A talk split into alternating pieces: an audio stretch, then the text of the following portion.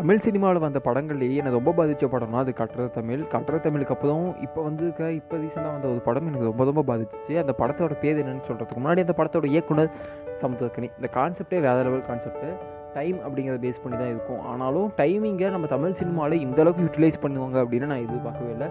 Unexpected movie அது வேறு லெவலில் இருந்துச்சு. அந்த மூவியில் நான் ஃபுல்லாக அதை பற்றி பேச விரும்பல நிறைய ரிவ்யூஸ் நிறையா நீங்கள் கூட பார்த்துக்க வாய்ப்பு இருக்குது அப்படி இருக்க சமயத்தில் நான் அதை பற்றி என்ன பேச போனால் கடைசியாக கிளைமேக்ஸில் ஒரு விஷயம் பேசியிருப்பாங்க.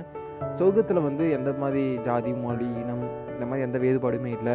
எல்லாருமே ஒன்று தான் நாம் இப்போ அப்போ நரகத்தில் அப்படின்னு கேள்வி வரும்போது நாம் இப்போ நரகத்துலேருந்து தான் சொர்க்கத்துக்கு போயிட்டுருக்கோம் அப்படிம்பாங்க. அதாவது நீங்கள் சொல்கிற விஷயம் என்னன்னா பூமிக்கு தான் நடக்கும் அப்படின்னு. ஆனால் நீங்கள் சொல்கிறது கரெக்டு தானே. நம்ம ஏன் வந்தோம்? எதுக்கு வந்தோம்னு தெரியாது. என்ன செய்ய போகிறோம்னு தெரியாது. எங்கே போக போகிறோம்னு தெரியாது.